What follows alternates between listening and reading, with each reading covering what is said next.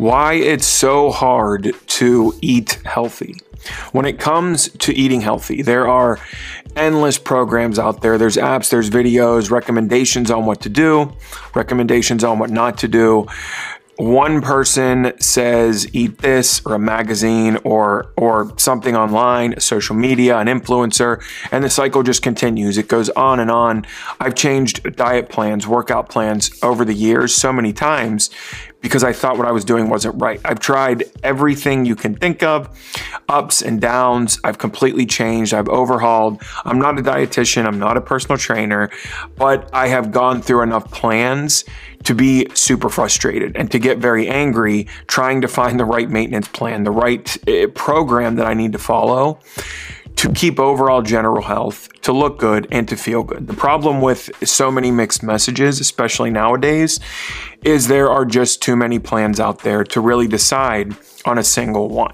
To really pick a single one, to really focus in on that and sort of master that. Plans are not a one size fits all. This was a major struggle for me, I like to keep things simple as possible, but get the most out of what I'm doing and not overdo it, or else I may quit. Everyone is different and our needs are all different. I try to keep up with the latest trends, but I like to follow some basic core principles.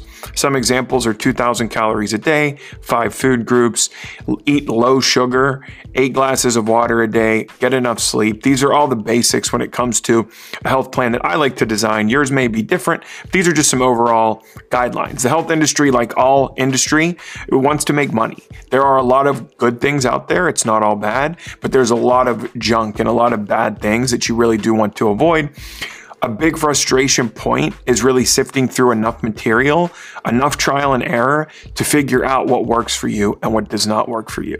Give yourself plenty of time to get set into a routine before giving up.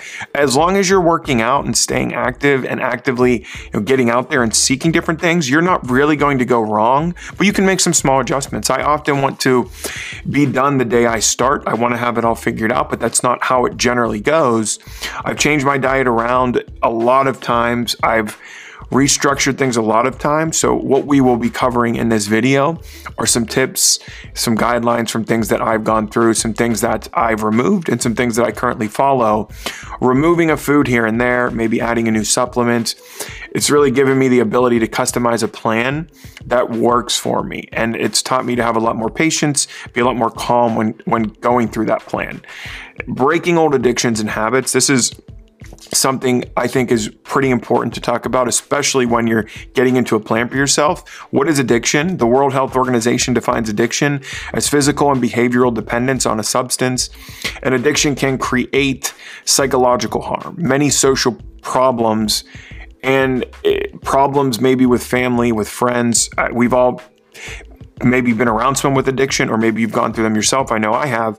Sugar addiction is one of the major addictions. Sweet foods can be more addictive than drugs, than cocaine. One study found over time, greater amounts of the substances are required to reach that same level of reward. So, sugar addiction is a big one when it comes down to eating healthy. Now, think about compulsion versus addiction. What compels you to do these things? A compulsion is an overwhelming desire to do something. An addiction is a physical or chemical dependence on a substance or behavior. So, you may get the compulsion to eat the sugar, which fuels the addiction. Two key differences between compulsion and addiction. Uh, is pleasure. Okay, number one is pleasure. Compulsive behaviors rarely result in feelings of pleasure. People with addictions desire the substance or the behavior more because they expect to enjoy it. They expect to enjoy the feeling they're getting, getting that rush. Awareness, eh, people with compulsive disorders are typically more aware of their behaviors, bothered by the lack of logical reason for doing them.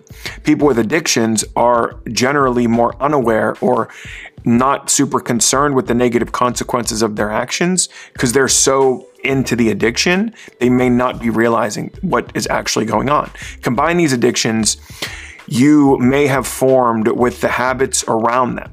Here's some examples eating before bed, overeating, stress eating, eating too much sugar, overconsumption, and not getting enough nutrients, well rounded, vitamins, minerals these can really pile up quick once you become aware and you start to pay attention to what you're eating, to the things that you're consuming. This can eh, be good or bad, depending on how you take the information in take one thing at a time. Okay, don't try to completely overhaul everything. Like any addiction, your body and mind can go through and probably will go through withdrawals. It's better to wean off. Some of you may be able to just quit cold turkey, but I recommend weaning off. You may be the type who can stop right now and never go back. But I believe when you go slowly, you can take in the experience of stopping, figure out the steps. So maybe you can quit something now cold turkey, but maybe there's another one that you can't Work through each small piece or unhealthy habit until you've really eliminated them all. Some addictions might take longer, some may be shorter. Find the ones that aren't working for you, that are having a negative impact, and start going from there. Now, when it comes down to social media, this is another very tough point. When we look at profiles or look at other influencers or look at fitness models or look at anyone online that's living a great, amazing lifestyle, we often are seeing the highlight reel, the best of the best. Some moments may be true, some moments may be false, some may be photoshopped. We really don't know. It's hard to base what we're doing looking through that small microscope and it's easy to look at the fitness models with the great bodies or on the beach in the sun, tan, looking great. There's nothing wrong with setting big goals and having these as your goals, and you can definitely attain them. Just be careful to understand what it takes to build these types of things. It does not just happen overnight. The pictures you're seeing, the people in them have probably been doing what they're doing for years and they've figured it out. They've spent a lot of time. So, looking at a few profiles, saying I'm going to be here tomorrow or in two weeks is not super realistic. Set 90 day checkpoints, look back on 90 days. This is what I like to do quarterly. When you look back and check 90 days, this gives you enough time to see results, to gauge those results, to gauge that process versus looking every single day or every other day.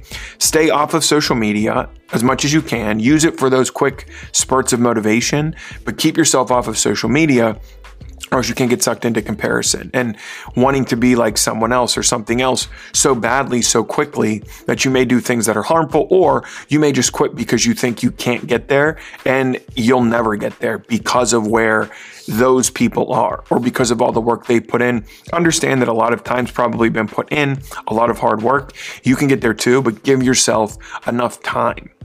Give yourself enough time to break those addictions, to figure out your habits, to restructure those habits, to form some new, better eating habits, form some new, better workout habits, and then track that progress. Every quarter, go back and say, what can I change? What can I adjust? What different things can I move around? And then keep yourself moving at a gradual pace. Before you know it, you will be at the goals that you've set for yourself in no time.